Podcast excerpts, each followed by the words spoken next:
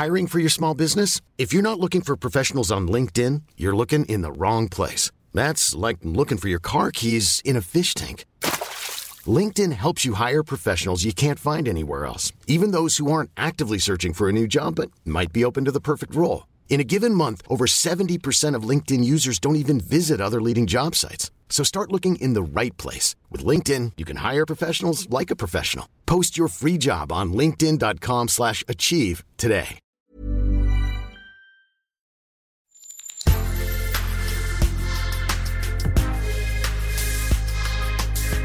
Mais avant l'épisode, j'aimerais vous rappeler que notre premier sponsor, c'est vous. Pour faire thune, vous savez qu'on a besoin de thunes. Ça prend du temps, du travail de montage, de journalisme. Je vous épargne le fichier Excel des coûts. Mais à vous qui kiffez thunes, pour assurer notre indépendance financière et pour que ça continue, eh bien il n'y a qu'un moyen, la cagnotte Tipeee. Sur Insta, via le lien en bio, ou sur Google en tapant Thune Podcast Tipeee avec 3 E, T-I-P-E-E-E. Vous êtes déjà nombreuses, nombreux, mais on espère que vous le serez encore plus. Pour que Thune continue, je compte sur vous.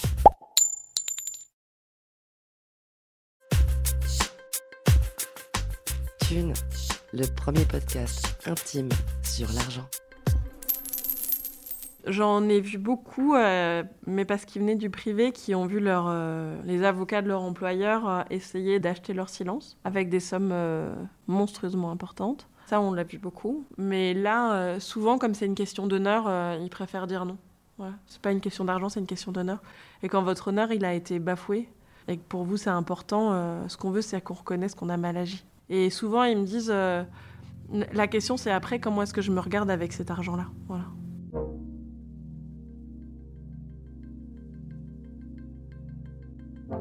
On appelle lanceur d'alerte quelqu'un qui révèle des informations sur des activités qui constituent une menace ou un préjudice pour l'intérêt général. J'ai déjà fait des articles sur des lanceurs ou des lanceuses d'alerte qui dénonçaient des scandales financiers, sanitaires ou politiques. Je les voyais un peu comme des héros. Des gens qui, à un moment de leur vie, avaient préféré l'intégrité plutôt que le confort ou l'argent. Alors évidemment, je me suis dit, ah, mais c'est intéressant ça, ces héros désintéressé pour thune. J'ai creusé, j'ai cherché, j'ai demandé, et je me suis fait pas mal, mais alors vraiment pas mal envoyer paître. Beaucoup refusent toute interview. Parce qu'ils ont vécu l'enfer, parce qu'ils ont perdu la garde de leur gosse, leur maison, qu'ils vivent des minima sociaux ou qu'ils se reconstruisent difficilement après avoir lancé une alerte. Je finis donc par contacter la Maison des lanceurs d'alerte, qui est une association qui les aide, et je tombe sur des gens très sympas qui me disent Ah oui, il faudrait qu'on vous trouve quelqu'un, mais quelqu'un qui soit pas trop abîmé. Parce qu'en vrai, ce sont des gens comme tout le monde, qui se retrouvent pris dans un engrenage, et apparemment, pour peu qu'ils soient un peu fragiles, m'a-t-on expliqué, ils finissent facilement ruinés, détruits, à dormir parfois dans le coffre de leur voiture. Donc voilà, via le truchement de la maison des lanceurs d'alerte, je me suis retrouvé à interviewer Cécile, qui témoigne sous pseudo, qui n'a vraiment rien d'une héroïne, mais qui est quand même quelqu'un de très très solide, plutôt quelqu'un même avec toutes les cartes au départ dans la vie, issu d'une classe très supérieure, et justement donc capable de parler du coût financier, mais pas seulement, de cette situation si particulière qui pourrait arriver à tout le monde. Plus bonus, à la base, le boulot de Cécile, c'est de gérer de la thune, beaucoup de thunes. Bonne écoute. Aujourd'hui, on va parler d'argent avec Cécile. Cécile, tu as 36 ans et tu t'es retrouvée un petit peu malgré toi en position de lanceuse d'alerte. Eh oui, il m'est arrivé euh, une aventure euh, extraordinaire euh, qui a commencé en 2019 et qui se poursuit encore aujourd'hui en 2022. il se trouve que j'étais directeur des achats dans un centre hospitalier d'importance. Et, et, en 2019, j'ai identifié sur une procédure importante de marché public euh, concernait la modernisation d'un hôpital pour 27 millions d'euros euh, de jeux, euh, des pratiques susceptibles de caractériser notamment du favoritisme. Et en demandant à cinq reprises par écrit, avec note d'avocat confirmant mon analyse, la, le stop de la procédure, il m'a été clairement dit Tu es bien gentil, mais laisse poursuivre la procédure.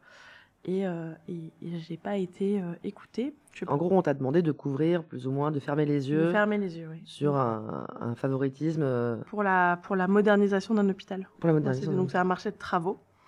Et, euh, et on m'a demandé de, de signer ce que j'ai refusé et mon supérieur hiérarchique a, a signé, euh, a signé la procédure euh, alors même qu'elle avait plein d'écueils, voilà, qu'il fallait pas le faire, qu'il fallait la relancer. Je suis partie en congé maternité.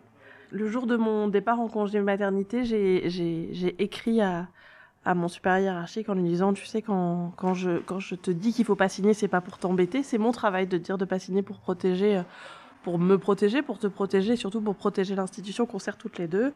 Je devais avoir le nez fin parce que euh, la semaine de mon accouchement, ils ont monté une enquête euh, risques psychosociaux avec des questions orientées du style que pensez-vous du management de Cécile? Est-il médiocre, perfectible ou exceptionnel? C'est vrai que c'est difficile de se positionner hein, quand on a ce genre de questions posées par euh, directement la DRH. Et quand je suis, j'ai été convoquée 15 jours avant mon retour, et là on m'a dit que j'étais donc euh, la pire des, des garces et que plus personne ne m'attendait euh, dans l'établissement, même dans j'avais plus de poste et que le ministère m'appellerait pour pour me pour me repositionner dans un autre établissement. Alors attends, on va faire une petite pause. Donc en fait, tu t'es retrouvé à te mettre en danger professionnellement parce que euh, il y avait euh, à un moment ce, ce marché dont tu pensais qu'il était malhonnête. Est-ce qu'au moment où tu le fais, tu as l'impression de te mettre en danger dans ta carrière? Non, en fait, le- quand on le fait, on pense vraiment qu'on fait notre travail.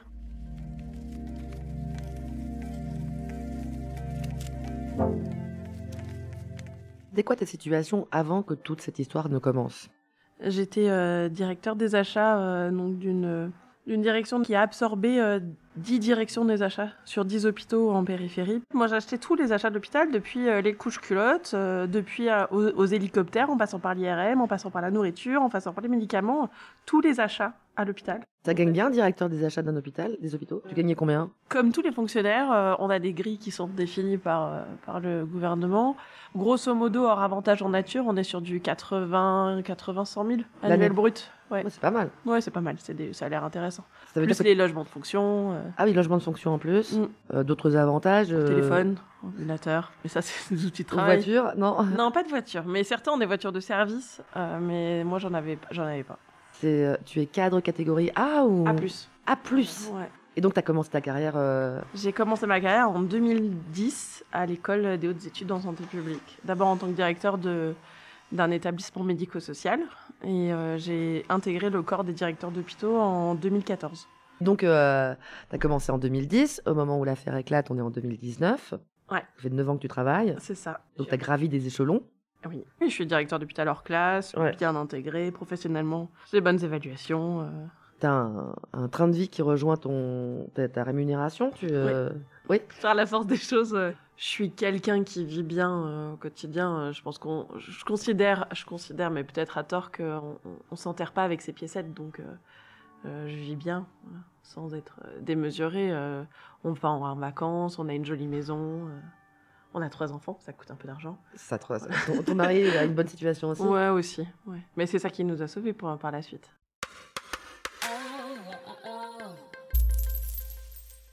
Est-ce que tu viens d'une d'une bonne famille? Est-ce que tu as fait des bonnes études Je viens d'une bonne famille qui n'a pas de problème d'argent. Ouais. Et c'est aussi pour ça que j'ai fait des études, parce que j'ai jamais été obligée de travailler à côté, euh, j'ai jamais eu de contraintes pour faire des études.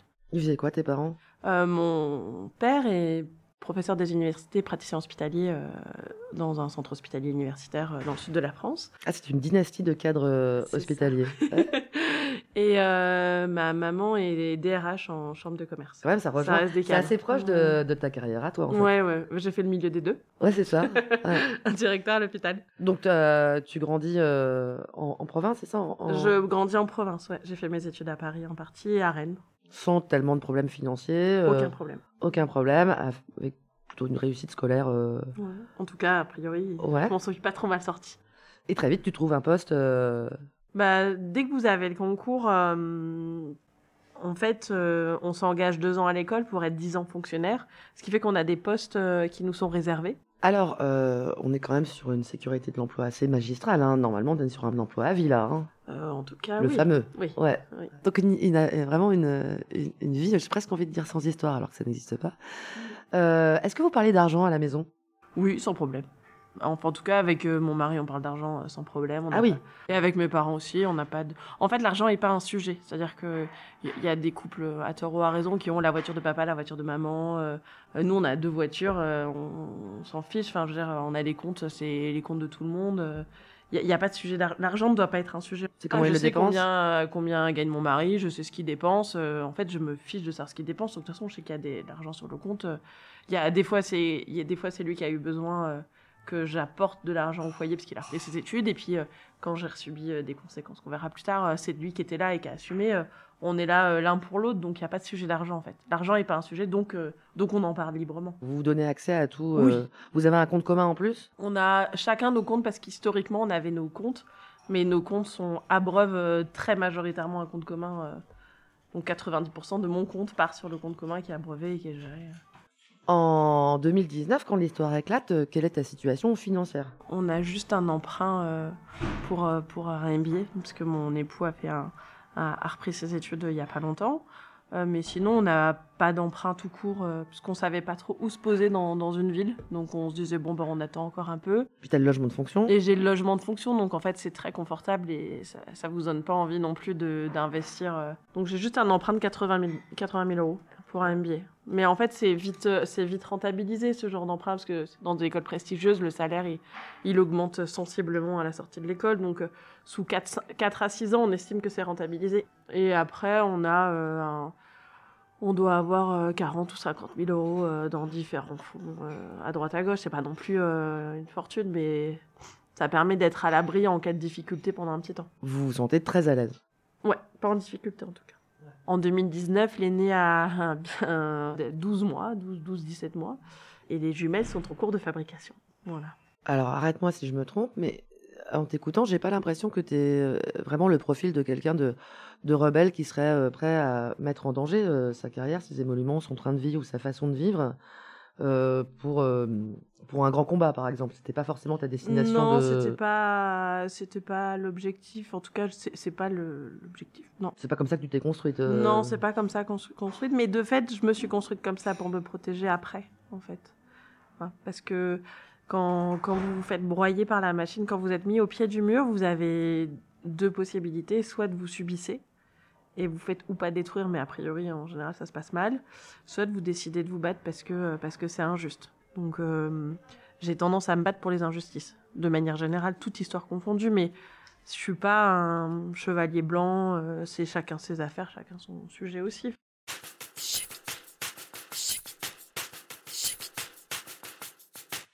Ton boulot, il était pas que sympa à, l'époque en, en tant que directrice des achats. Il y avait Euh, un côté euh, des RH éventuellement avec. bah, euh, Mon job était ultra stimulant. Par contre, euh, quand on fusionne 10 directions des achats pour en faire qu'une seule, euh, il y a forcément euh, un peu de casse sociale parce que vous avez des gens euh, qui sont là depuis très longtemps et qui n'étaient pas adaptés sur le poste. Et puis quand on fait les- des marchés pour euh, un petit hôpital, pour euh, 400 000 euros de volume annuel, c'est pas la même chose que pour un demi-milliard. Donc forcément, euh, on va être obligé de professionnaliser. Vous pouvez accompagner, vous pouvez mettre en formation, vous pouvez adapter les fiches de poste, mais au bout d'un moment, il y en a certains, ils atteignent euh, une courbe de compétences euh, qui permet pas d'aller au-delà, et vous êtes obligé de vous séparer des agents. Mais Donc ça t'est arrivé de euh, donc euh, bien d'accompagner vers la sortie. Ah, bien euh, évidemment qu'on accompagne vers la sortie. Ouais, tout ce qu'on peut pas augmenter. Et pourtant, on en a, on a essayé de promouvoir et de former, mais tout ce qu'on pouvait pas, euh, on a dû mettre fin au, au contrat, ou alors on les réorientait dans d'autres directions. C'est l'avantage de l'hôpital, c'est le plus gros employeur de la ville. Vous arrivez quand même à retrouver des postes en- pour 90% des agents. Et tu brasses des milliards. Je brasse un demi-milliard. Ouais, 500 mi- millions. C'est des sommes que tu arrives à conceptualiser. Bah au début non, hein, et puis après euh, de Ah, toutes les manières. bah au début on se dit mais combien est-ce qu'on a de volume d'achat et et puis finalement c'est des données qu'on n'a pas parce que c'est des données qui sont à, qui sont à agréger entre les 10 hôpitaux. Elles sont morcelées en fait. et elles sont complètement morcelées. Et entre eux un CHU qui fait 54% du volume et les autres euh, à eux seuls ils font 46 on regarde et on fait. Mais au fait combien ça représente? Quand vous voyez le volume de hors marché nous on, était à 40 millions de hors marché un truc de Ça veut dingue. dire quoi de hors marché Ben, on- 40 millions d'achats sans procédure, alors que euh, toute procédure cumulée, on n'aurait jamais dû dépasser 9 millions. Alors là, Ah, tu veux dire qu'il y avait 40 millions qui se baladaient comme ça, un peu, qui étaient attribués un petit peu à la qui One Again attribué à la One Again, ouais, avec euh, trois devis. Mais il y en a qui faisaient les choses bien. Par exemple, euh, dans un hôpital, euh, ils étaient vraiment euh, at- attachants dans, dans, dans le sens où ils se rendaient pas compte. Ils, ils faisaient tout pour faire bien. Ils faisaient euh, trois devis euh, avec les petits fournisseurs du coin pour avoir les meilleurs produits, mais en date de limite de consommation euh, vraiment juste. Et comme ça, ils mettaient des produits un peu meilleurs pour, pour leurs résidents. Mais ils faisaient ça en trois devis, donc ils saucissaient, ils tous les marchés. Et ils achetaient pour 2 millions d'euros de nourriture sans marché public. Sauf qu'au-delà de 25 000 euros à l'époque, maintenant c'est 40 000, on est censé faire des procédures adaptées. Ah, donc Mais- ils faisaient en fait, ils, ils essayaient de bien faire. Ils essayaient de bien faire, mais ils respectaient pas les règles. Ils respectaient pas la loi. C'est ça. Et alors pour toi, c'était important que la loi soit respectée? Bah, c'est surtout que ma responsabilité était engagée en Bon, ça pouvait se retourner contre toi. Exactement. Donc en fait, on ça a arrive fait souvent que des euh, directeurs des achats soient pointés du doigt, soient pris par le col, par les autorités, parce que justement il y aurait des malversations, ou ce serait un peu foutraque, ou ils respecteraient pas les procédures. Avant 2017, euh, quasiment jamais. Mais depuis 2017, il y a eu 5-6 condamnations de directeurs d'hôpitaux, particulièrement les chefs d'établissement, pour ne pas avoir respecté les marchés publics. Et il y en a qui ont pris de la prison ferme. De la prison ferme. Ouais, ouais, le, le- ouais, vache. je- je- directeur de, je crois que c'est Chauny, il me semble. Mais à vérifier, mais dans le nord de la France, euh, il y a un directeur qui a pris de la prison ferme. Il y en a qui ont pris de la prison avec sursis. Euh, parce que c'est quand même euh, de l'argent public, enfin, c'est l'argent des impôts, euh, faut pas dépenser. euh. D'ailleurs, les, les sanctions euh, sur les marchés publics, les faux en écriture publique sur les marchés publics, c'est ça relève de la criminelle, c'est 15 ans ferme, donc c'est vraiment des sanctions très graves. Parce Donc que, ça euh, peut vraiment arriver que tu te retrouves en difficulté, oui. en tôle. Ah oui, oui. Carrément, Oui, quoi. En tout cas, avec des gros soucis judiciaires, c'est largement possible. La fusion de nos directions des achats, elle a eu lieu en janvier 2018. Donc en fait, ils attendent euh, 2022 pour que 2023 pour qu'on se stabilise. Mais je gage qu'à l'avenir, il y aura énormément de contrôle parce qu'ils auront réduit par 5, voire par 10, le nombre d'établissements en fait. Donc toi, tu as tout ça en tête au moment où, en Ah oui. 2019, tu vois arriver une euh, procédure que tu considères comme frauduleuse. Exactement. Donc t'es pas spécialement une foudre de guerre, mais t'as pas tellement envie de te terminer en tôle, quoi. Bah, surtout quand vous avez euh, la rénovation d'un hôpital qui a déjà deux ans de retard, on n'est plus à six mois près. Et d'ailleurs, je rigole parce qu'avec leur recul, comme ils se sont pris le Covid, ils se sont repris encore un an et demi de retard. Donc, on n'était pas à six mois près pour relancer le marché. Est-ce que tu as l'impression que cette manœuvre, elle visait à ce qu'à la fin, quelqu'un se mette de l'argent dans, dans la fouille? Je sais pas. Je, j'arrive pas à savoir entre les intérêts, euh, les intérêts de, Si c'est de la négligence, si c'est de la si c'est de la malversation négligence, si c'est euh, juste du copinage parce qu'on aime bien travailler avec telle personne, ou si euh, c'est des intérêts politiques parce qu'il est important que politiquement, avant telle élection, il y a telle inauguration qui a lieu, ça, ça, je sais pas. Sur celui-là, je j'arrive pas à savoir quel est le motif.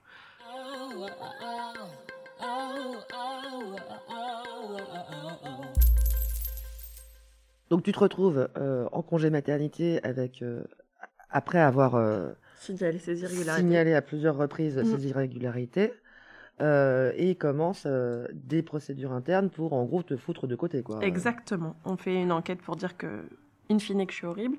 Ce qui est étonnant, c'est que à ce moment-là, les une, 10, 10 sur 32 membres de mon équipe m'appellent en me disant, alors que j'étais en congé maternité, Cécile, euh, vraiment, on est inquiet, les questions, elles sont orientées, on a l'impression qu'elles sont à charge, qu'est-ce qui se passe?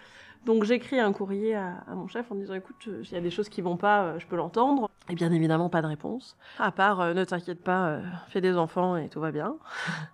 Toi, ça t'inquiète à ce moment-là? J'ai pas de raison de penser que que, que mon chef va se comporter comme il va se comporter. En fait, j'ai j'ai fait le j'ai fait le job. On a structuré une direction des achats sur 10 hôpitaux. J'ai obtenu 8 prix achats ultra prestigieux dans des dans des concours nationaux spécialisés sur les achats. Vous avez des prix dans votre, Ouais, euh, ouais, dans en votre fait, profession? Bah, il y a euh, pas que dans Les le secteur Oscars public, de- ouais, voilà, comme les Oscars de- voilà, l'hôpital? Exactement. On a les Oscars des directions des achats, bah, vous- qui sont portés par exemple par euh, par le trophée des achats ou euh, par euh, par le CNA, le Conseil national des achats. Ils font des, des cérémonies face à des grands groupes. Et tu reçois des prix, tu reçois du Et pognon, on- tu reçois non, des, on reçoit pas des de pognon. Non, on reçoit pas de pognon, mais on reçoit des jolies statuettes. Et quelque part, est-ce que t'as pas la certitude, euh, consciente ou inconsciente, étant donné ton parcours, qu'en gros, tu peux pas vraiment jamais être en danger, quoi? Si, si, si, j'ai pu persuader que je serais jamais en danger. T'es quand même quelqu'un qui coche toutes les cases. Jusqu'à présent, euh, t'es Ouais, jusqu'à présent, je suis à peu près tranquille. Donc, bon, Je fais confiance. Et ce qui est, ce qui est rigolo, c'est que pour le coup, euh, maman, voilà, pour le moment, souvent nez fin, quand elle a entendu parler de l'enquête RPS et que j'étais enceinte, elle m'a dit là, ça sent pas bon, il va se passer quelque chose. Et, et je disais, mais non, t'inquiète, ils vont pas me faire ça quand même. Euh, J'ai des bons résultats, j'ai des bonnes évals, je viens d'avoir des enfants, ils vont pas, ils vont pas oser. Et elle m'a dit, moi, j'aurais pas confiance, et, et je l'ai pas écouté. Donc, euh, pleine de confiance, euh, l'affaire continue, mais tout d'un coup, euh, tu te retrouves au milieu de. On m'invite gentiment pour mon évaluation, donc j'y vais la fleur au fusil en me disant, bon, bah, ça, tout va bien se passer. euh. De toute façon, j'ai pas de raison d'être évaluée puisque ça fait dix mois que je suis pas là.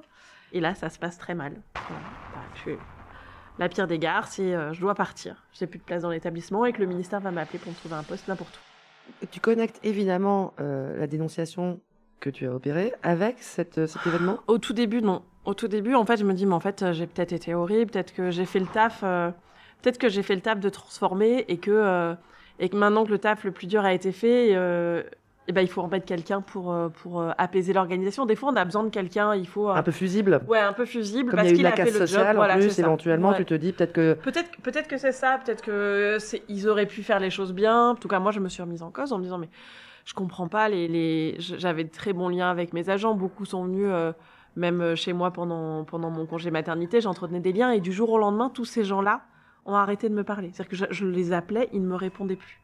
Donc je me suis dit, mais en fait, c'est le monde qui s'écroule. C'est le monde qui s'écroule. J'ai écrit au ministère en disant que là, euh, de toute manière, le- mon poste étant vacant et que je revenais de congé maternité, ils pouvaient pas me mettre n'importe où. Sur le coup, il y a quand même deux, trois règles pour protéger les femmes enceintes. On a, on a de la chance. Et, euh, et donc, en fait, d'un coup d'un seul, je me suis retrouvée, euh, finalement, ils ont recréé un poste et je me suis retrouvée directeur de projet euh, sans projet. Placard. Placard. Un beau placard. Je me retrouve dans un bureau polyvalent de secrétariat. Même pas mon nom sur la porte.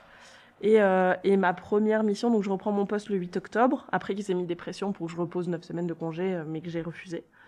Et, euh, et mes premières missions, elles arrivent vers le 13 novembre. Et c'est la mise à jour d'un PowerPoint de 10 pages.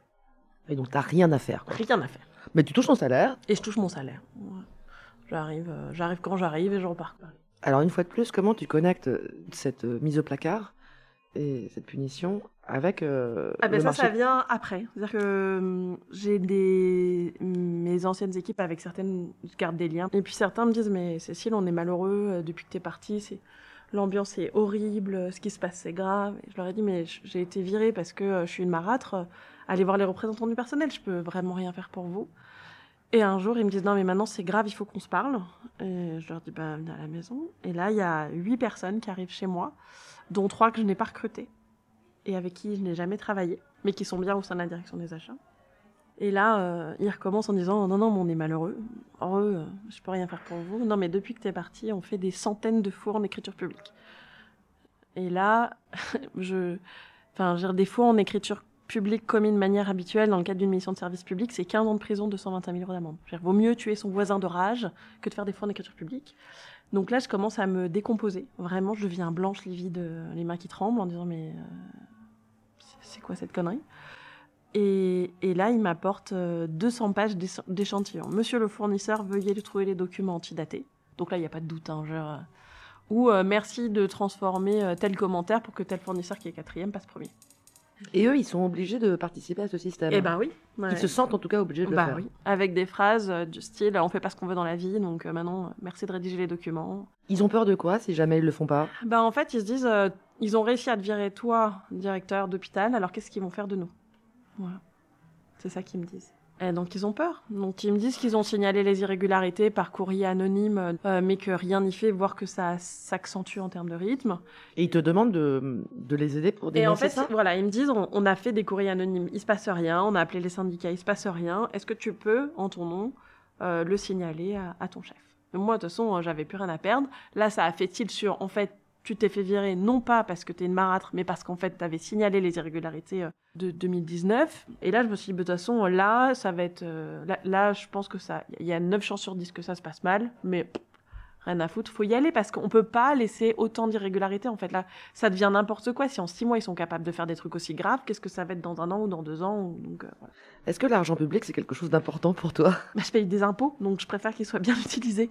Tu Moi, je crois en en- l'impôt. Voilà. Euh, J'ai pas de problème pour payer des impôts, mais je veux que ce soit bien dépensé. Et là, clairement, il y avait un problème. Parce que de fait, si on met pas de la concurrence entre les fournisseurs, euh, c'est qu'il y a quelqu'un qui se met de l'argent quelque part.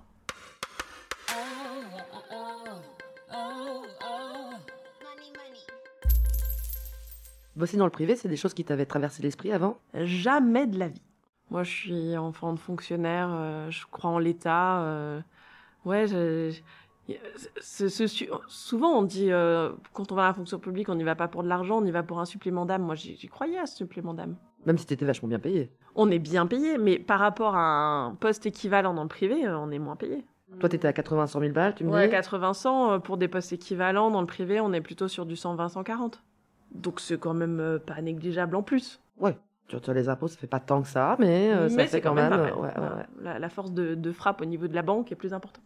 Ton mari, il, a- il fait une carrière dans le privé, lui. Oui, ouais, il est directeur industriel. Lui, il, il pense que c'est important les services publics, mais de s'y engager, il est très bien dans le privé lucratif euh, et dans l'industrie, ça, ça le dérange pas. Donc, euh, tu te retrouves avec euh, tous ces gens qui sont pas contents de participer Ouais. à un système euh, qui leur va pas du tout et qui leur Ouais. fait peur. Et donc là, j'appelle le ministère en disant écoutez, il paraît que mon chef est au courant depuis quelques mois et, et en tout état de cause, il y a le- l'article 40 du Code de procédure pénale qui dit tout fonctionnaire doit prévenir sans délai le procureur de la puriste s'il a, s'il a connaissance d'un crime ou un délit. Et euh, donc, euh, qu'est-ce que je fais? Parce qu'en tout état de cause, il paraît qu'elle est au courant. euh. En fait, tu t'adresses au ministère qui est quelque part le N plus 2 pour Exactement. dire que ton N plus 1, Ouais, fais n'importe quoi. Et là, le ministère me dit non, non, non, devoir de loyauté, euh, parlez-en d'abord à votre chef. Comme je suis gentille, j'en parle à mon chef. Donc je lui ai écrit un courrier en disant bonjour, cher chef. Euh, J'ai connaissance de faits qui me laissent à penser qu'il y a de manière habituelle des faux usages de faux, détention de faux documents et favoritisme commis de manière habituelle dans le cadre de la mission de service public. Il faudrait que je prévienne euh, le procureur de la République et, euh, et, tout ça pour ça. Je me dis tiens, elle va m'appeler parce que moi, j'aurais un agent qui m'écrit ça, j'aurais tendance à appeler en hurlant en disant c'est quoi ce bazar? Et en fait, non. Euh, bah, elle m'appelle pas, ni en hurlant, ni en rien du tout. Elle m'appelle pas et elle m'envoie un courrier pour me dire que euh, elle trouve ça très étonnant, qu'elle va peut-être mener d'enquête, mais que en tout état de cause, ça relève de la diffamation et de la dénonciation calomnieuse et qu'elle m'invite à la plus grande prudence si je venais à saisir le procureur de la République. Et je déteste être menacée. Je déteste. S'il y a bien un truc qui me, qui me rend vraiment, vraiment, vraiment énervée, c'est d'être menacée. Donc en fait, euh, j'ai écrit au procureur de la République en lui disant écoutez, euh, je ne doute pas que qu'elle va vous écrire pour vous signaler les irrégularités. Je vous explique où les trouver, comment faire, sur quelle procédure, et puis je suis à votre disposition euh, si vous avez un sujet.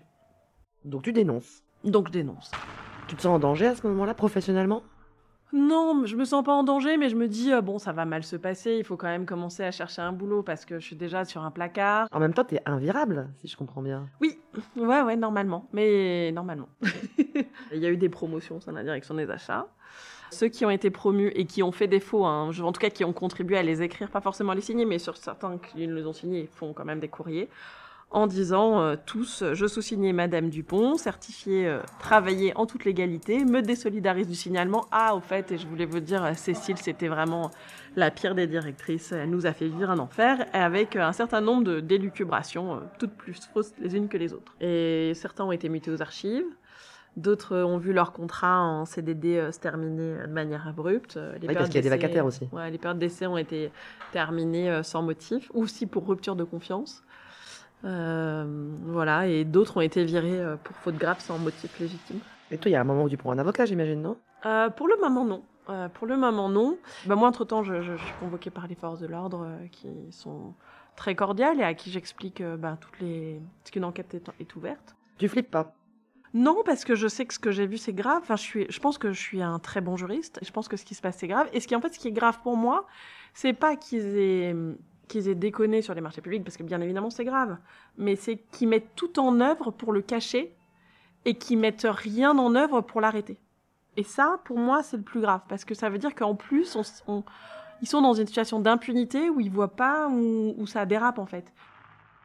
Au début, je le prends pas comme une affaire personnelle, mais après, je me fais défoncer, donc euh, ça devient une affaire personnelle. Parce que moi, je voulais, je faisais juste mon taf, en fait, de leur dire euh, ce que vous faites, c'est pas bien, il faut juste remettre les choses d'équerre. Un an après, ils continuent toujours. Donc, euh, les bras m'en tombent de manière générale. Je me dis que la justice fera son, travail, et ça, j'ai pas de doute sur le fait qu'elle y arrivera, mais le temps de la justice est tellement long, 3-4 ans, que ça fait, bah, ça fait autant d'années où ils peuvent continuer à faire n'importe quoi. Donc, parmi les gens qui dénoncent le système, il y en a qui se font virer. Ouais. Bah, les 8 se font soit virer, soit placardisés. Il y en a que ça met dans la panade euh, financièrement. Euh, oui, oui, il y, en a une euh, qui est vraiment adorable, bienveillante et intègre, qui se fait donc virer pour faute grave sur un motif fallacieux. Et, et, pour la mettre encore plus en difficulté, ils font pas les signalements au pôle emploi, donc elle n'obtient le, il la vire en juillet et elle n'obtient ses indemnités chômage qu'en décembre. Ah, ça fait long quand même, quand il faut avoir, faut avoir un peu d'argent de côté, quoi. Bah oui, mais on n'en avait pas, parce que quand on est payé au SMIC, on n'a pas d'argent de côté. Voilà.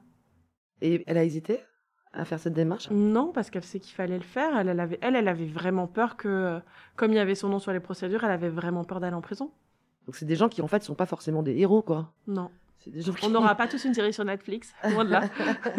non, c'est des gens en fait. non, c'est euh, le c'est Monsieur et Madame tout le monde qui, font, qui, ont, juste un peu d'éthique et de valeur. Et toi alors, comment comment ça se passe euh, professionnellement? Bah moi, je suis toujours euh, directeur de projet sans projet. Régulièrement, j'envoie des courriers en disant bonjour, je suis occupé qu'à 10% de mon temps. On me répond c'est pas normal, vous êtes sur un temps plein, mais sans, me donner plus de travail. Donc moi, ça me fait un peu rigoler.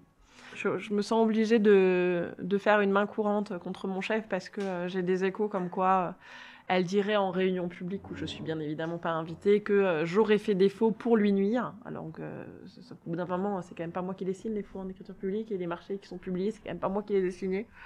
Donc euh, là, je me suis dit, bon, s'ils sont capables de dire ce genre de choses, c'est qu'ils seraient capables d'inventer des documents que j'aurais pas écrits, donc je dépose une main courante. Je lui signifie que je dépose une main courante pour qu'elle arrête un peu les, agressions. Le contexte est un peu bizarre, c'est un, peu comme un soir d'orage où euh, on sent que le ciel va nous tomber sur la tête, mais il est encore là et ça va peut-être passer, il y a peut-être une petite brise qui va faire tomber les nuages, on sait pas trop en fait, Et, et, c'est vraiment, vraiment bizarre. Et en fait, au, mois d'avril, il se trouve que j'étais adhérente d'Anticorps depuis, euh, depuis 2019, 2018. Non, mon mari était anticorps depuis 2018 et qu'en 2019, quand je pars en congé mat. Euh, anticorps, c'est l'association anticorruption. Anticorruption, exactement.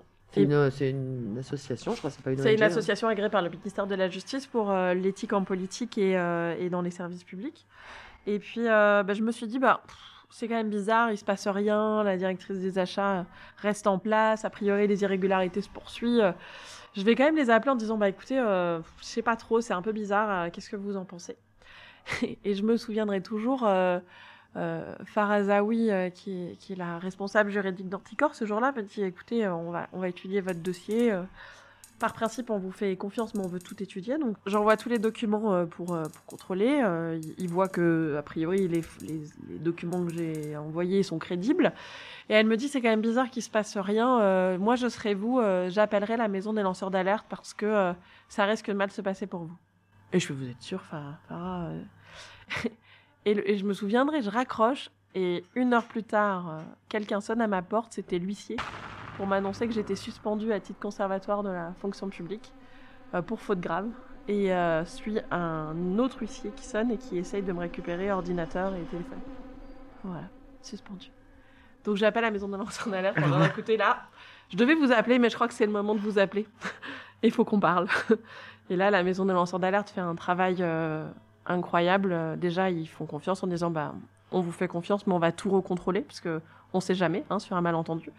Et euh, ils recontrôlent tout. Et là, ils disent, euh, bah, on, a compris ce qui se passe, c'est grave, et on sera là pour vous.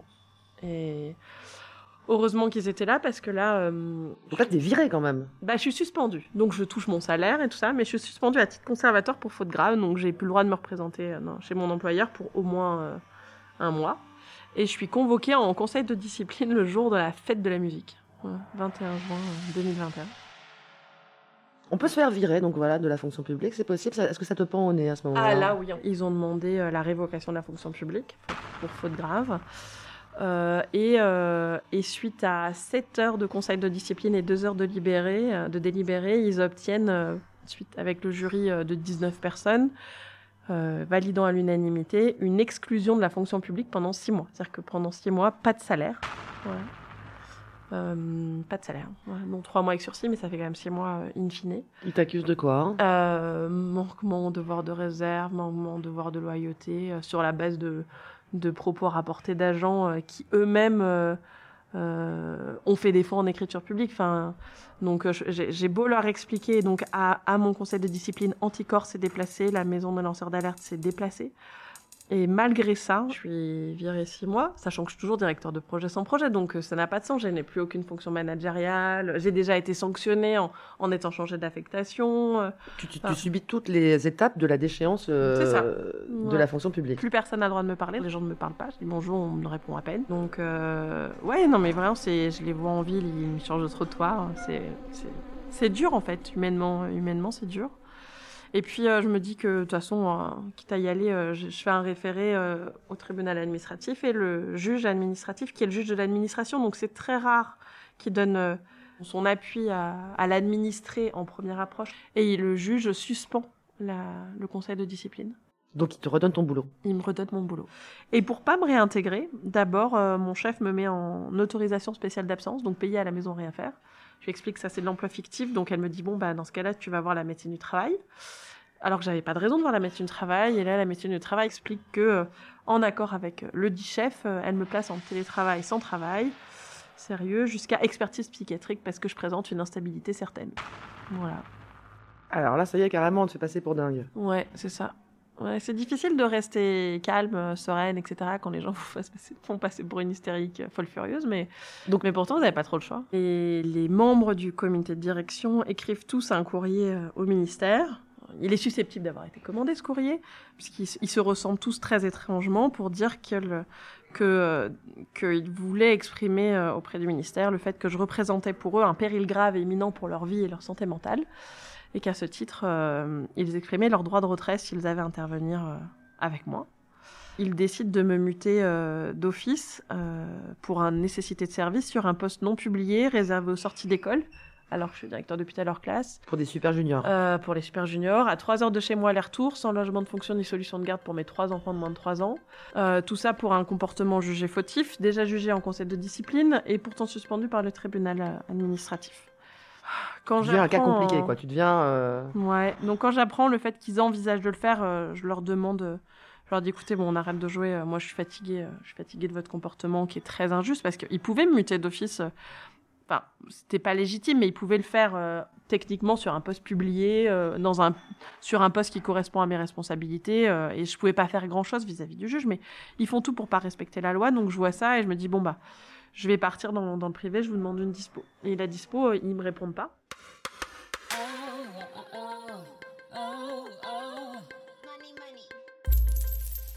T'es comment financièrement après ces. Ah bah, je euh, me retrouve à- avec deux, sans, sans salaire pendant deux mois, donc euh, je me retrouve avec une grosse perte d'argent quand même parce que euh, on avait, on n'a plus du tout de trésorerie quoi.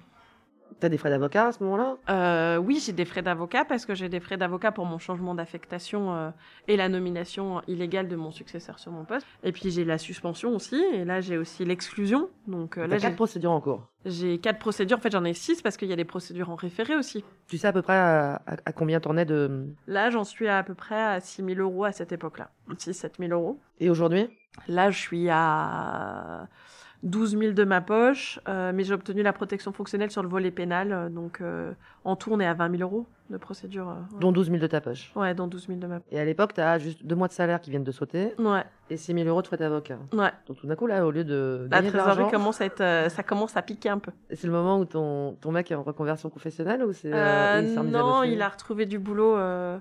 Il- Enfin, il- en fait, il est en, on est en post-Covid dans l'industrie, c'est un peu compliqué, mais il fait de l'intérim de transition, donc il est, euh, il y a des mois où il gagne bien, il a un beau salaire, et puis il y a des mois où il vit sur le chômage, mais il est plutôt dans une phase où, c'est- où c'est- c'est en transition, quoi. C'est pas stable, mais c'est pas, on n'est pas en difficulté. De... Vous n'êtes pas inquiet, mais peut-être que vous vous mettez plus à regarder ou à compter ou à Non, anticiper. non, non, ouais, on compte tout. On compte tout. On, a, on avait prévu de partir en vacances, on part pas en vacances. euh, euh, on a quand même des frais de nounou importants. euh, non, non, c'est non, non. Donc là, là, pour le coup, on apprend à compter.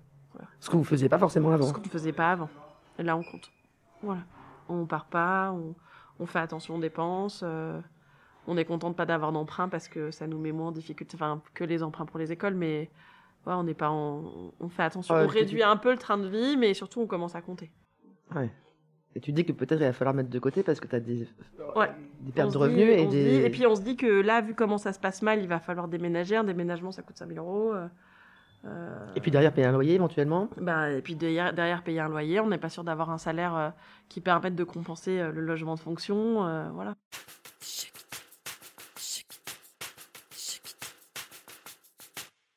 Quand tu prends en contact avec la, la maison des lanceurs d'alerte, tu rencontres, j'imagine, d'autres euh, lanceuses et lanceurs d'alerte. ouais, ouais, on est un super groupe. Je leur fais des coucous à tout le monde. Quel euh, point commun tu, tu vois entre ta situation et la leur euh, dans ce basculement de vie, peut-être imprévu On a, ce qui est très étonnant. Alors bien évidemment, il y en a qui sont plus ou moins résilients, il y en a qui arrivent à, Je crois qu'il y en a qui prennent vraiment cher, non? Ouais, ouais, ouais. Il y en a qui tremblent encore quand on les voit euh, pendant rien qu'à évoquer euh, ce qui leur est arrivé, ils ont les mains qui tremblent, ils font des crises de panique. Et il y en a d'autres qui l'abordent avec plus de sérénité en disant que le, le temps court de la répression euh, finira par par être compensé par le temps long de la justice. Voilà. Moi, je fais plutôt partie de cette deuxième catégorie, mais parce que euh, j'ai décidé de partir aussi. Et il y en a beaucoup qui restent en disant, mais non, mais ils vont Qui restent dans leur boulot. qui restent dans leur boulot en se disant, mais non, ça, ils vont finir par euh, par changer d'avis. En fait, non, ça s'arrête. C'est des gens qui viennent du privé, qui viennent du public. Ouais, public, qui- privé, euh, principalement des co- du COMEX, parce qu'en fait, les organisations, euh, nous, on est persuadés tous que à 99%, les organisations sont vertueuses. À 99%, quand, euh, quand on signale quelque chose, c'est réglé, les procédures en interne le fait. Le problème, c'est quand ça signale et que ça concerne le chef. Voilà. Et quand ça signale le chef, quand le chef est concerné, là, il y a une espèce de machine horrible où on est tous des pervers manipulateurs harceleurs. On n'est jamais incompétents, jamais, ça, ça n'arrive jamais. euh. Mais par contre, on est tous des pervers manipulateurs, harceleurs, et on se fait tous virer pour ça. Voilà, tous. Est-ce que tu as l'impression que le fait d'être plus ou moins à l'abri financièrement euh, aide à une forme de résilience?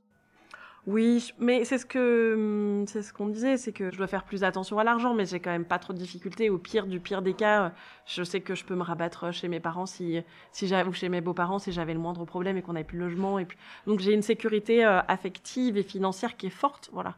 Mais euh, celui qui est tout seul, qui a des enfants, qui est en train de divorcer, qui a des enfants en difficulté, euh, mais ça doit être l'apocalypse. Voilà. Et il y en a plus d'un qui ont divorcé hein, dans les lanceurs d'alerte parce que financièrement ça a été trop difficile, parce que à la maison ça tenait plus. euh, Pression psychologique, plus euh, licenciement, plus euh, ils ont tout perdu. risque financier. Ils ont perdu la maison, ils ont perdu leur famille. Et en fait, ils jouent sur ça parce qu'ils savent que le, le, le temps, le- il faut être vraiment fort. En fait, faut prendre du recul, faut se soigner, faut faut prendre soin de soi parce que c'est ultra violent. Ouais, c'est ultra violent. Et je pense qu'on a tous des séquelles. hein. Même même les plus forts, on a des séquelles fortes. Toi, tu fais partie des plus forts, quoi. En tout cas, je fais partie de ceux qui arrivent à en parler à peu près sereinement. Alors qu'il y en a plein. Dans les lanceurs d'alerte, il y en a, il y a ceux qui ont lancé l'alerte, ça s'est bien passé. Donc c'est pas des lanceurs d'alerte, c'est juste des cadres qui ont fait leur travail. Voilà. Mais dans ceux à qui, qui ont lancé une alerte et ça s'est mal passé, bah 90%, ils- en fait, ils se sont fait détruire ou ils se sont recroquevillés sur eux. Ils ont et, et- et on les entend plus. En fait, on les voit même pas passer. Ceux qui, ceux qu'on appelle lanceurs d'alerte, bah, c'est ceux qui ont osé dire non mais je vais, je vais lever la tête en fait. Vous me mettrez pas la tête sous l'eau. Et on n'est pas beaucoup à faire ça. Voilà. Il y a vraiment des gens qui, euh, qui se retrouvent à dormir dans le coffre de leur voiture, quoi. Oui. Ouais, ouais, ouais.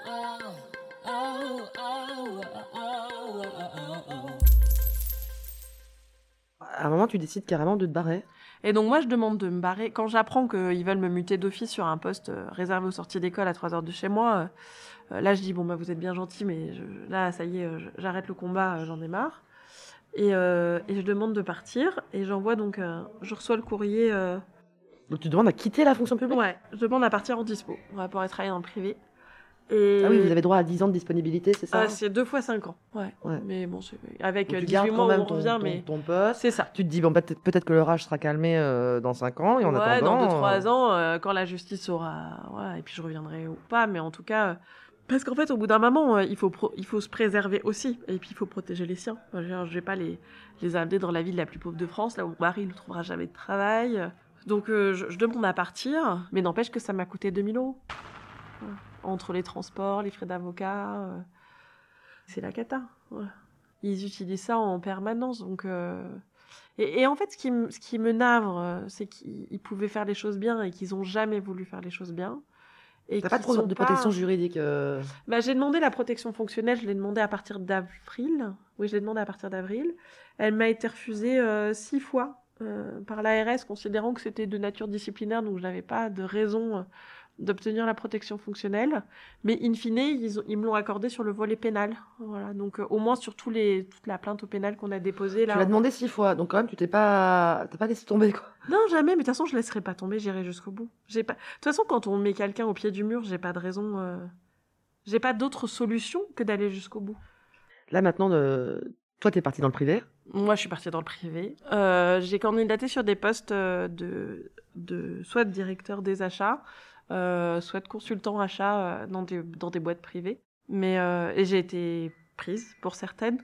J'ai finalement décliné parce que euh, j'avais peur que euh, les scandales euh, qui finiront par, euh, par éclater sur cet établissement euh, se répercutent sur la boîte. Parce que j'ai des copains euh, qui m'ont appelé en disant écoute, on a appris euh, qu'il y avait des irrégularités. Est-ce que c'est toi qui les a fait? Parce que forcément, les gens savaient pas que j'étais en congé mat ou que j'avais été virée euh, du poste. Et je me suis dit, si quelqu'un finit par dire euh, que c'est moi, même si c'est pas vrai, je voulais pas que ça se répercute sur la boîte de, de, de ces gens-là. Enfin, ça serait tellement malhonnête. Enfin, ce serait pas de ma faute, mais n'empêche qu'ils ont pas Ah, été T'avais peur que les scandales euh, que Voilà. tu dénonces te Voilà. soient imputés Voilà, et entachent la, la nouvelle boîte qui t'embauche. Donc en fait, je me suis maintenant je suis chef d'établissement dans dans une euh, dans une clinique, mais de fait, ça n'a pas de lien avec les achats, donc euh, je suis ça concerne pas le sujet. ça euh, concerne pas le sujet, c'est pas de la fonction publique, T'es bien payée pas- Ouais. Pareil qu'avant? Un peu mieux. Un peu mieux? Ouais. Est-ce que finalement t'es heureuse dans le privé? Ouais, j'adore ce que je fais. J'adore ce que je fais. C'est des gens intelligents, euh, entrepreneurs, euh, qui euh, ont le sens. Étonnamment, de- ils ont aussi le sens du service public. Alors, c'est pas le service public, mais c'est des entreprises à mission. Mais euh, ce qu'on fait, euh, on fait pas ça que pour de l'argent, mais on fait ça parce que ça a du sens. Voilà, particulièrement dans le secteur de la santé. Et on s'investit sur le territoire. On essaye d'avoir des idées porteuses pour répondre aux besoins des patients. euh. Et t'as complètement changé ton fusil d'épaule sur le discours sur la fonction publique. euh. Ouais, bah, j'ai- bon espoir que 90% de la fonction publique soit pas comme ça et que ce soit juste une dérive euh, qui a mal tourné.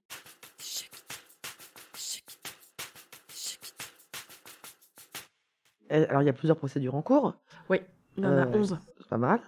Est-ce que euh, dans le tas des procédures, tu demandes des dédommagements? Est-ce que tu as comme une envie ou un besoin de les faire payer?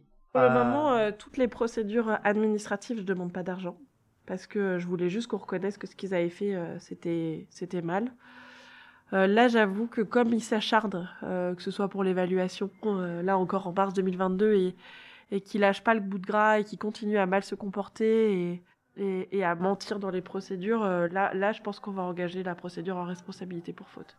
Mais la question, c'est plus pour dire, euh, c'est pas pour gagner de l'argent, euh, bien évidemment, si ça permet de compenser tout ce que j'ai subi, toutes les répercussions sur mon état de santé, sur toutes les vacances qu'on n'a pas pris avec les enfants parce que bah, parce qu'on n'avait pas de sous pour partir. Bien évidemment, si ça compense, ce sera bien, mais c'est plutôt pour qu'on dise oui, là, l'administration s'est mal comportée. Et elle, elle a été fautive. Et pour que la prochaine fois qu'ils hésitent à le faire, ils le fassent pas. Ou qu'ils se disent attention, peut-être que ce sera quelqu'un comme Cécile qui va être derrière et, et qu'elle se laissera pas faire. Et donc peut-être qu'on a tout intérêt à bien se comporter. Voilà. Mais Est-ce que tu as vu des lanceurs ou des lanceuses d'alerte parmi ceux que tu as rencontrés qui avaient reçu des dédommagements ou, euh, ou qui à la fin s'en sortent bien ou sont, sont dédommagés ou sont rétribués pour leur action? Euh, J'en ai vu beaucoup, euh, mais parce qu'ils venaient du privé, qui ont vu leur, euh, les avocats de leur employeur euh, essayer d'acheter leur silence avec des sommes euh, monstrueusement importantes. Ça, on l'a vu beaucoup. Mais là, euh, souvent, comme c'est une question d'honneur, ils préfèrent dire non. Voilà. C'est pas une question d'argent, c'est une question d'honneur. Et quand votre honneur, il a été bafoué, et que pour vous, c'est important, ce qu'on veut, c'est qu'on reconnaisse qu'on a mal agi. Voilà. Et souvent, ils me disent... la question, c'est après comment est-ce que je me regarde avec cet argent-là? Voilà. Mais souvent, c'est une question d'honneur, une d'honneur et de justice, Plus qu'un dédommagement plus qu'un dédommagement financier. Alors, de fait, euh, ça a été tellement violent et euh, je, je veux retomber sur mes pattes, ça c'est sûr. Je veux que je veux récupérer les salaires que j'ai pas perçus et que j'aurais dû avoir. Euh, la progression, bien évidemment, deux années de suite, j'ai eu une prime à zéro alors que donc j'ai perdu de l'argent. Enfin, C'est j'ai- combien une prime, une prime annuelle pour toi? Euh, la prime annuelle pour moi là, elle est à 16 000, à 16 000 annuels. C'est pas rien. C'est pas rien. Ouais. Plus tu as perdu ton logement de fonction. Euh, bah, j'ai perdu le logement de fonction qui était valorisé à 800 euros annuels alors que j'avais 165 mètres carrés. Et là, j'ai 2000 euros de loyer. Avant, j'avais une crèche qui me coûtait 400 euros pour les jumelles. Aujourd'hui, j'ai une nounou qui me coûte 1800 euros. Enfin, je veux dire, j'ai des frais euh, nettement plus importants que je n'avais pas avant. Donc tu Donc- gagnes un peu mieux. Je gagne un peu mieux, mais je dépense beaucoup plus, de fait. Mais Donc là, on voit bien que la fonction, la fonction publique paye pas mal finalement. oui, en fait, en elle- fait, tout mis bout à bout, tout mis bout à bout, la fonction publique paye bien. Voilà. il y a un confort de, Il y a de un confort travail, enfin, de travail, vie, c'est ça, ouais. ouais. Que dans le privé, tu as, peut-être 20% de plus, mais euh, tu dépenses beaucoup plus en fait. Ouais, mais après, dans la fonction publique, euh, on compte pas ses heures. En tout cas, moi, je faisais partie des fonctionnaires qui avaient euh, des horaires de travail très importants. et c'était pas des horaires juste pour, pour boire le café. Enfin, j'ai jamais autant travaillé que dans la fonction publique. Là, dans le secteur privé, on respecte mon équilibre vie privée, vie personnelle. Le temps du week-end, c'est le temps du week-end. On m'appelle pas le week-end pour envoyer des dossiers, des mails, etc. Enfin, sauf si la clinique, elle brûle. Mais ça n'arrive pas tous les jours. Donc là, tu es retombé sur tes pattes. Là, je encore des frais, des frais d'avocat. Ouais, bah oui, bah, là, par exemple, pour l'évaluation, on refait encore euh, deux procédures. Ouais. Donc, tu as un budget avocat maintenant? On a, pour le moment, là, donc on est à, bah, 20 000, sachant que j'en ai avancé 12-13. Euh, que l'avocat au pénal euh, a fait une facture de 7000 euros au titre de la protection fonctionnelle, mais l'hôpital refuse de, le payer. Donc, euh, heureusement qu'il est cool. Mais hum, donc voilà, on a budgété parce qu'on sait que, à moins qu'elle ne parte en retraite ou qu'elle s'en aille. Le chef? La chef. Euh, j'ai aucun doute sur le fait que si je gagne en première instance, ils vont faire appel et ils iront en cassation. Donc en fait, on a pour 10 ans, et considérant les frais d'avocat en appel et les frais d'avocat particulièrement en cassation, on a budgété 94 000 euros de, frais de procédure. C'est qui on C'est euh, Moi et mon époux. Voilà. Vous vous êtes posé à une table? Ouais, et on s'est dit ça va nous coûter combien, et on a dit ok, on y va. Donc on, a, on est en train de mettre de côté. Donc tu mets de côté pour que la procédure aille jusqu'au bout? Ouais, j'irai jusqu'au bout. Ça coûtera ce que ça coûtera, c'est pas grave. On ira jusqu'au bout. Waouh, 94 000 euros. Ouais. Mais c'est pas grave, on ira jusqu'au bout. C'est un bel apport pour acheter une baraque, quoi. Exactement. Mais l'honneur, ouais, ça n'a pas de prix. Ultra confiante. Et Moi, j'ai euh, confiance, ouais. Et ce, ce tu es également très bonne juriste apparemment et euh, assez rationnel. Ce coût de budgéter euh, les frais d'avocat à venir, euh, on est quand même sur. on n'a pas le choix. très, très carré. En même temps, tu es directrice des achats. C'est ça. C'est un peu ton boulot. Mon peuple, c'est de garder les sous et de gérer les sous. Donc, je gère les sous. Mais, et les, les, autres gens que, que tu as pu rencontrer justement dans la maison des lanceurs d'alerte, etc., ils ont peut-être pas cette organisation. certains non, certains se sont retrouvés en très grande difficulté financière. Puis certains n'avaient pas le soutien de leur époux, de leur épouse, euh, de la famille. Euh, certains n'ont pas voulu le dire parce qu'ils se sont retrouvés licenciés. Pour eux, c'était la honte d'être licenciés, donc ils l'ont pas dit aux familles. Il y a, y a, quand même euh, tout le rapport à l'argent est très compliqué hein, pour plein de gens. Hein, donc, mais mais ceux, ceux qui s'en sortent le mieux sont ceux qui adoptent une pratique rationnelle. Voilà. Comment est-ce qu'on fait En fait, il faut dépassionner le dossier parce qu'eux, ils font tout pour que le dossier soit passionnel et pour nous attaquer à titre personnel. Et, nous, pour survivre, il faut qu'on rentre dans la rationalité. Ce dont je me rends compte, c'est qu'il faut des moyens aussi pour faire ah ça. Ah oui, il faut des moyens. Ouais. Bah, de toute façon, ceux qui s'en sortent, c'est des cadres plus parce que les cadres plus, ils avaient de l'argent en derrière. Enfin. Les autres. Euh... Bah, on les voit pas. En tout cas, dans, dans le groupe. Euh, dans le groupe que l'on est euh, au sein de la MLA, euh, ce sont que des cadres plus. Ouais. Alors c'est pas parce que la MLA accepte pas les autres, c'est parce que je pense que les autres n'atteignent même pas n'atteignent même pas le groupe en fait. Ils se font broyer par la ils machine. Ils se font broyer par la machine avant. Et ils n'ont pas les moyens de continuer des mais procédures. Mais rien que la moindre, enfin moi, les, une grosse partie des procédures euh, d'avocats ne m'ont coûté que 800 euros ou 1000 euros ou 2000 euros, ce qui est rien. Normalement, on devait être plutôt sur du 5 à 7000 euros par procédure. Parce que moi, je passe un temps certain à écrire les procédures et en fait, je demande l'appui des avocats pour les corriger ou pour me conseiller. Et il y a euh, la moitié des procédures que je pouvais déposer seule, que j'ai déposées seule. Je les ai juste fait corriger par les avocats. Tu as déjà une connaissance du droit assez Mais parce que voilà, c'est parce que je suis une bonne juriste chance en droit public. Ouais. Tes problèmes d'argent sont plus ou moins résolus à part ce petit budget euh, avocat. Ouais. Tu as retrouvé un équilibre. Ouais. Euh, tu as peut-être aussi un petit budget de. Est-ce que tu, tu, as besoin de soins de soutien ou de soins psychologiques par rapport à. Ouais, c'est indispensable. Ouais, je suis suivie euh, par un psychiatre parce que, en fait, il y a des conséquences somatiques qui sont importantes. On essaye de montrer que tout va bien et de rationaliser, mais une crise d'angoisse, elle est pas rationnelle. Hein. Et la plupart des euh, autres lanceurs d'alerte que tu fréquentes, qui sont donc des cadres, comme tu dis, mm. euh, ils arrivent à se reconvertir professionnellement Ou est-ce que ça peut, euh. est-ce qu'une telle expérience peut entacher un CV Certains, c'est difficile. Alors, il y en a qui, ceux qui font le choix de partir rapidement, ils y arrivent. Ceux qui restent longtemps dans l'entreprise, souvent, ils sont broyés et, après, ils sont, ils sont souvent l'ombre d'eux-mêmes ou alors ils sont un peu plus du tout investis dans la société, dans leur société. ils sont pas très bien. Il euh, y en a beaucoup euh, qui, euh, qui, en fait, n'arrivent pas à, à, se réinsérer dans, dans, une autre boîte parce qu'en fait, ça vous demande quasiment un temps plein de, de travail personnel pour les procédures juridictionnelles. Voilà. Chaque procédure, on a besoin d'apporter, de référencer les preuves. De... Et en fait, heureusement que, que j'étais directeur de projet sans projet, heureusement que, que, rien à foutre, que j'avais rien à faire, parce que sinon, j'aurais jamais eu le temps de structurer ma défense. Voilà. Parce Et- que les avocats, ils n'ont pas non plus euh, 50 heures à consacrer au dossier, quoi. Et au moment où tu dois passer des entretiens d'embauche pour retrouver du boulot, Ah, moi, je dis rien. Moi, je dis rien. Ce qui m'a sauvé, c'est que est-ce que c'était facile? Parce que tu n'avais jamais fait en fait d'entretien Non, d'embauche euh, c'était pas facile. Euh, c'était pas facile. Et fallait puis, négocier euh, ton salaire, fallait arriver euh, droit dans ses bottes, euh, fier de la tête haute. euh, C'est ça. Bah après, euh, c'est l'avantage aussi euh, avec la maison de lanceurs d'alerte, c'est que les ceux que j'avais en face de moi, c'était des, des directeurs de comex, donc ils savent quels sont les mots clés. Donc en fait, pas correct. Les comités exécutifs, en gros les grands directeurs des grands groupes.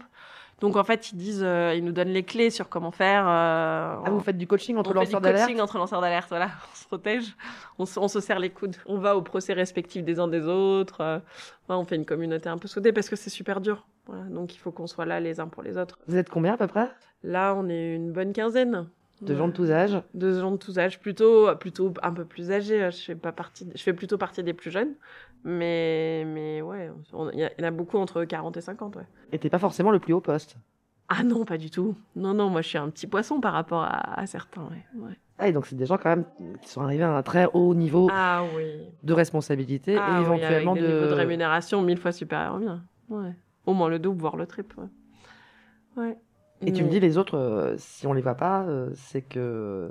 Les autres, c'est parce qu'ils se sont fait broyer par la machine. Ouais.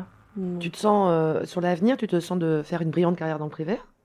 C'est pas impossible.